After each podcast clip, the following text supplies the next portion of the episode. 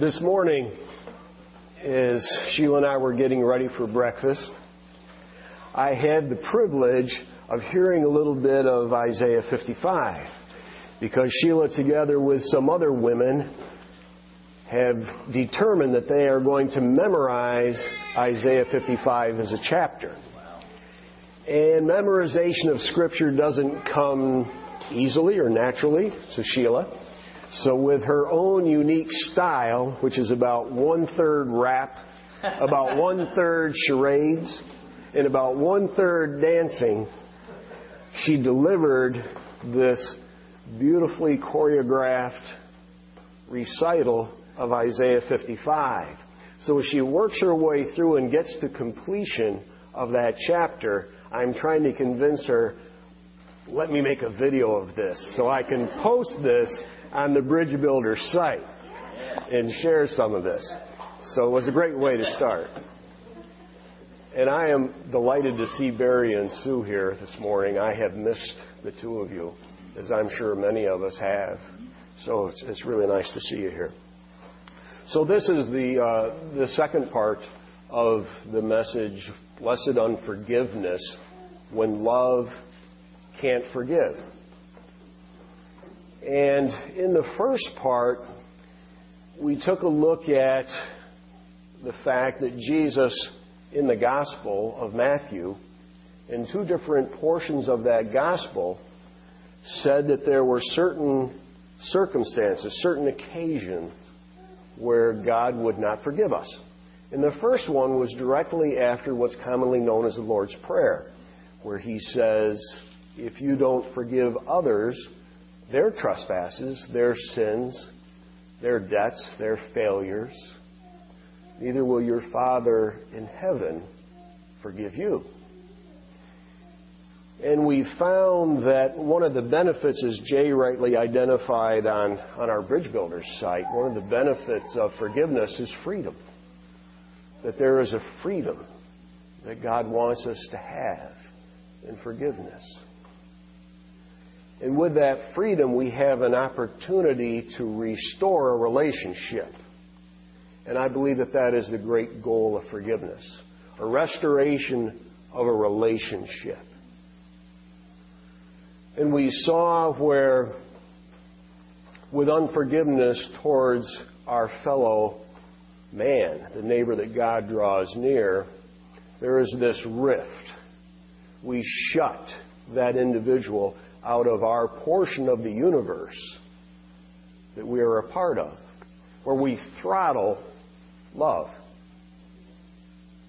And that a loving God who desires us to be perfect, to be conformed to the image of Christ and to be like Him, is not sitting back saying, I will not forgive you. His love is active. It's reaching out. It is transforming. And His love would, in fact, if He could forgive us in our unforgiving condition, would mean nothing. That it would imply that we have a right to sit there in our unforgiveness, a right to hate our brother, a right to throttle what love wants to accomplish in our life, a right to stay in that mood. And so the Lord, because He loves us, because He loves according to our needs and not according to merits, works His forgiveness. But it can't be called complete until it accomplishes its end.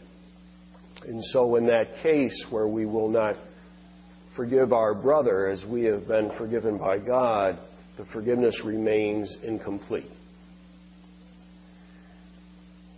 And so, as we move to the second occasion where Jesus is talking about unforgiveness, it changes from a relationship between men and women and men and women to our relationship with God. And so let me relate a little bit of the story of the 12th chapter of Matthew in which this second occasion is contained. And we find Jesus walking through a grain field with his disciples. And they're hungry. And so they are picking some ears of grain and they're feeding their hunger with these kernels of grain. And the Pharisees observe this activity and they question Jesus and they say, Why are your disciples doing what isn't right, what isn't lawful to do on the Sabbath? And Jesus comes back with a response and he says, Don't you remember David and how when he and his men were hungry, they went into the house of God and they ate presentation loaves that were only lawful for the priests to eat, that they had no right to. Don't you remember that?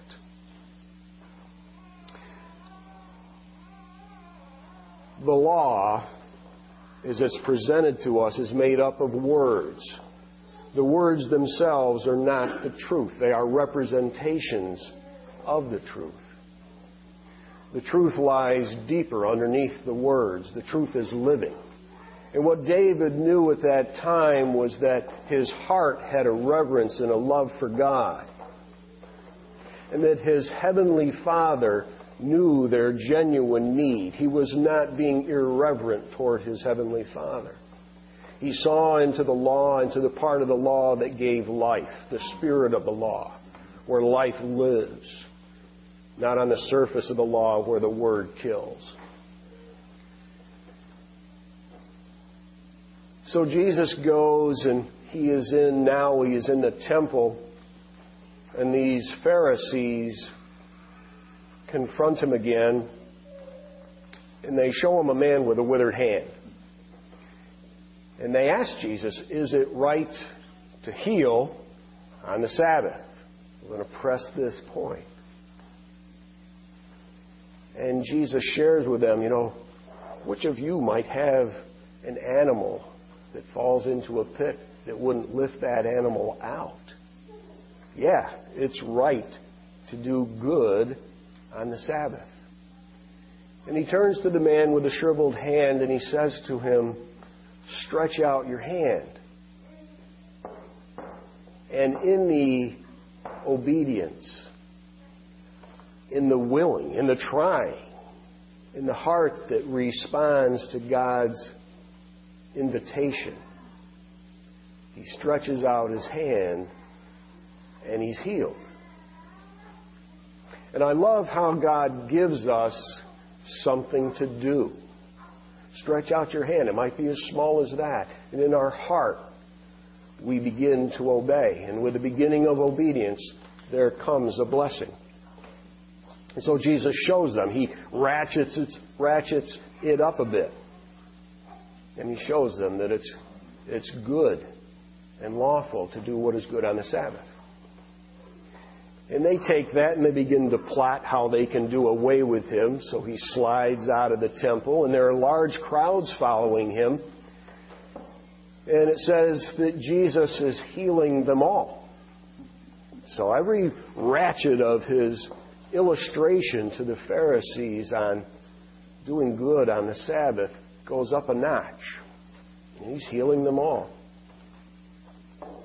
And finally, he is taken to a place where there is a man who is possessed with a, with a demon, with a devil.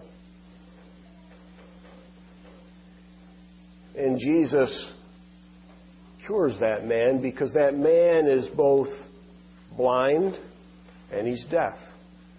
He lives in terrible darkness, in terrible bondage. He's blind and he is deaf. And so Jesus casts the devil out of this man. And the response of the Pharisees at this point is to say that that action has been done by the fact that Jesus is in cahoots with Beelzebub. That it's happened because he is part of Satan's kingdom. And it is after this proclamation that Jesus speaks about a sin. I almost got away with not having to wear my glasses here. Got to, that Jesus speaks about something that cannot be forgiven by God. He says to them, and if I expel devils because I'm an ally of Beelzebub, what alliance do your sons make when they do the same thing? They can settle that question for you. But if I am expelling devils by the Spirit of God, then the kingdom of God is already swept over you.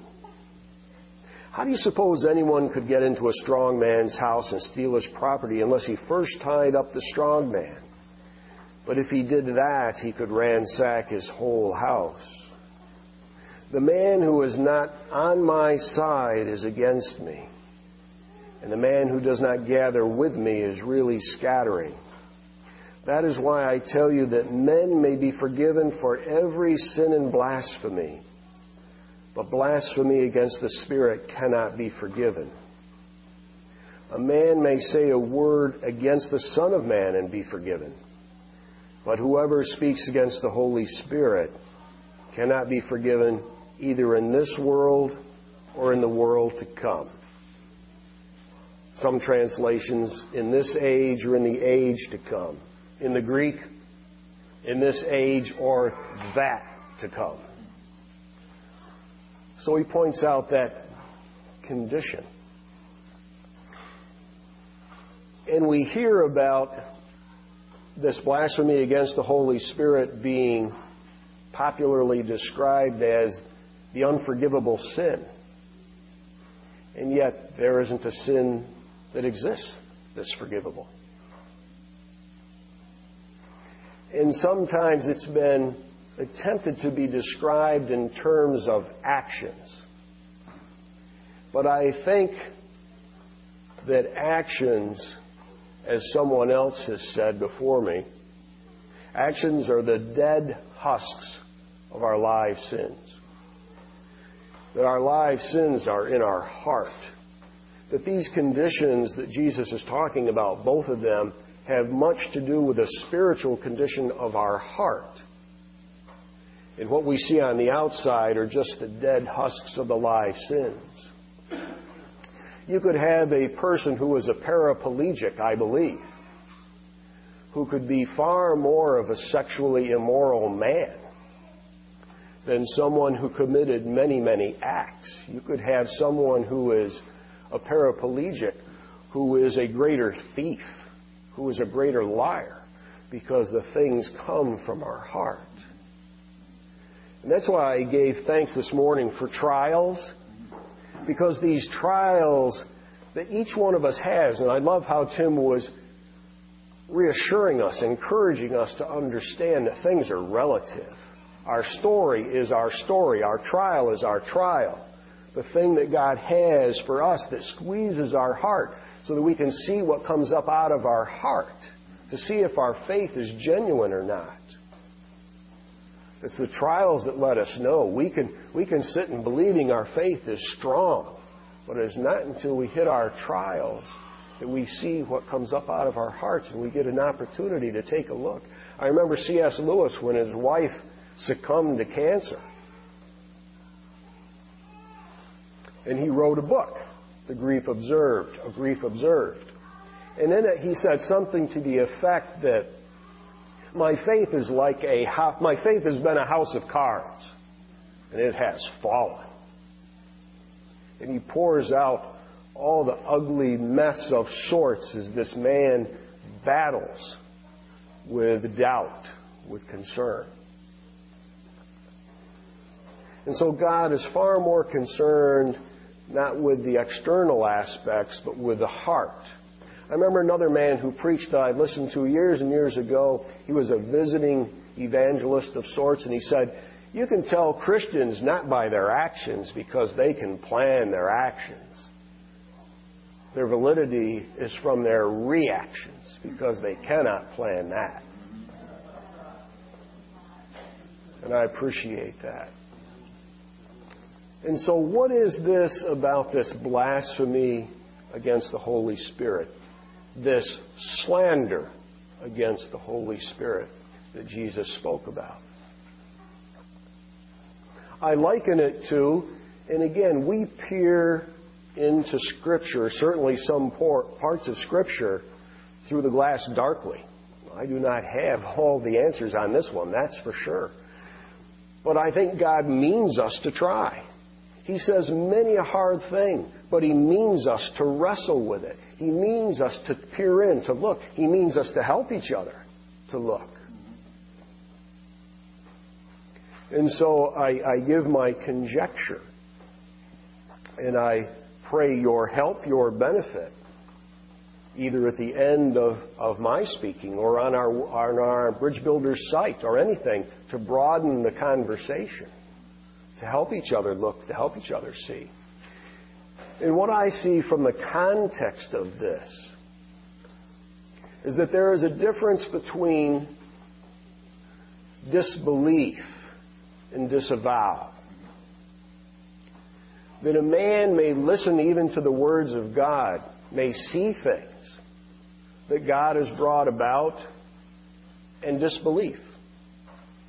Either from stubbornness, foolishness, many different circumstances, but his disbelief or her disbelief is an honest one. I simply don't believe. And disavow where in the heart, where only God knows, where God can see, there is a portion of light, there is a portion of truth,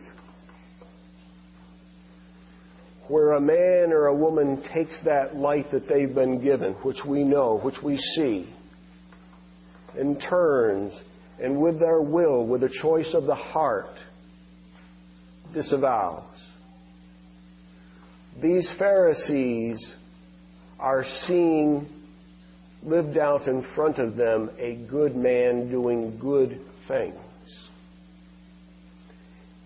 And I believe that a portion of them, or a part of their heart, knew that he was good, that saw that these things were good. And not from disbelief, but from a purpose choice of heart, a disavow. They turned from that light and they called what was good evil. This act that was done by the Spirit of God, and I even find that intriguing. He, Jesus said, I cast this devil out by the Spirit of God. They see that and they attribute that to a work of Satan. They turn the world upside down and call good evil and evil good. And so, in my opinion, a part of that blasphemy against the Holy Spirit, that slander against the Holy Spirit, is this difference between disbelief and disavow. Where we take the truth that we know to be true, what portion of it we have in our hearts, and we give it a willful turn. And that part God only knows. Now, the next intriguing aspect of things is whether or not that condition be permanent. What happens if, in either case, I choose not to forgive my brother or sister when they sin against me?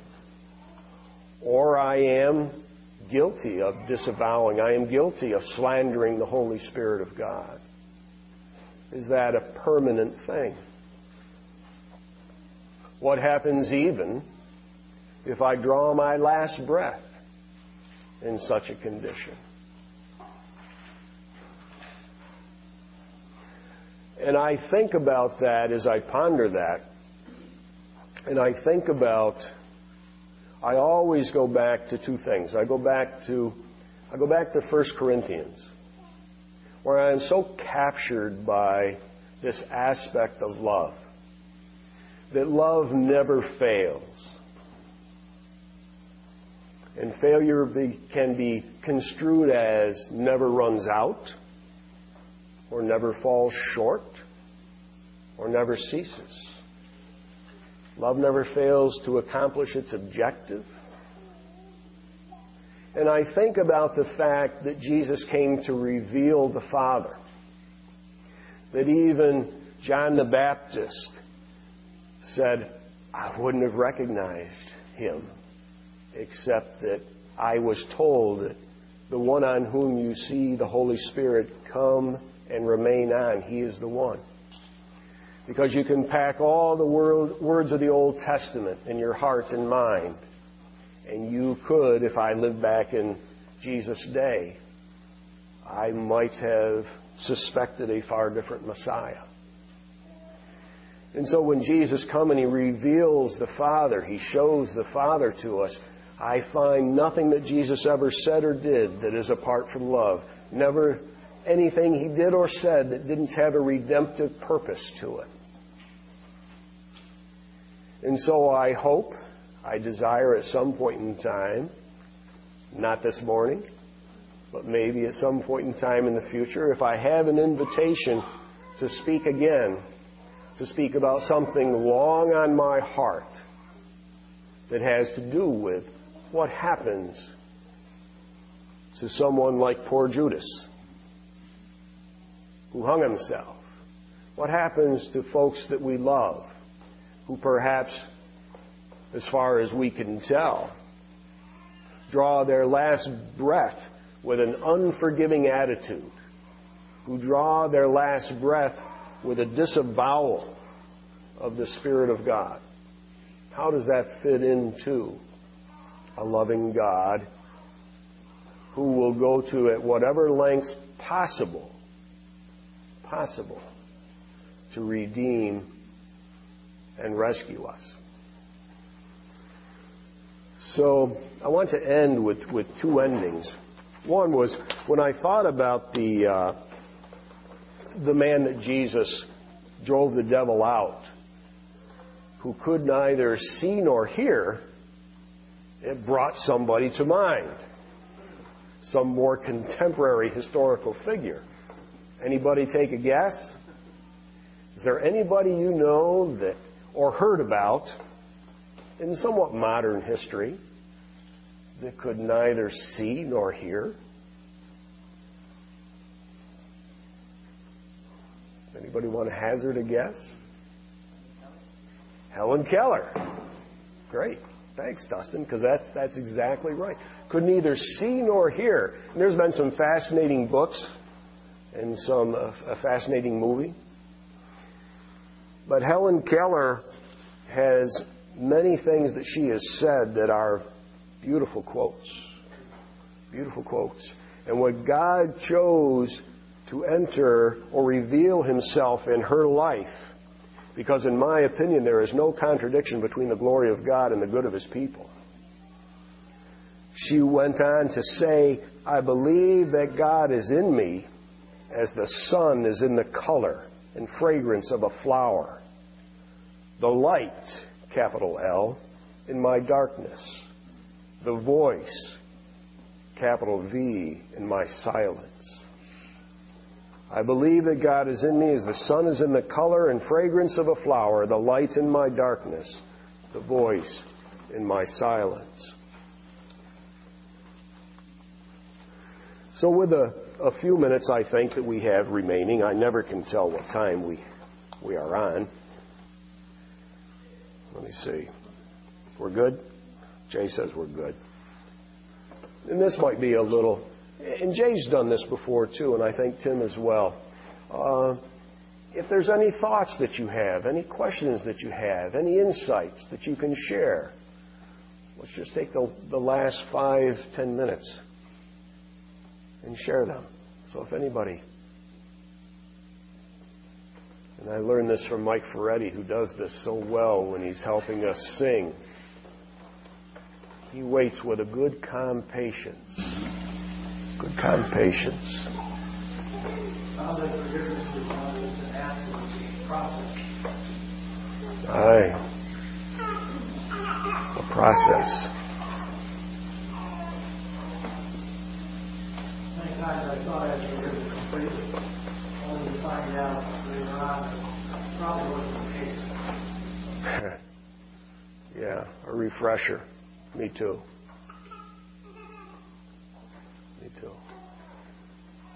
Different forms of forgiveness, I think. You know, in the uh, there are some times when you know we need the discernment of the Spirit to understand how can I reach out to this person? How can I participate with God to take away that which stands between me and another person? Because the form that it takes, the form that our love towards the unlovely needs to take, needs discernment.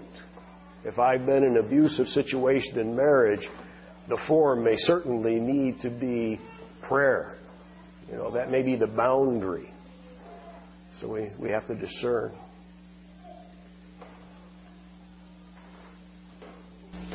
See, in, in my story with my abusive father, I think I have seen the person living out the disavowal.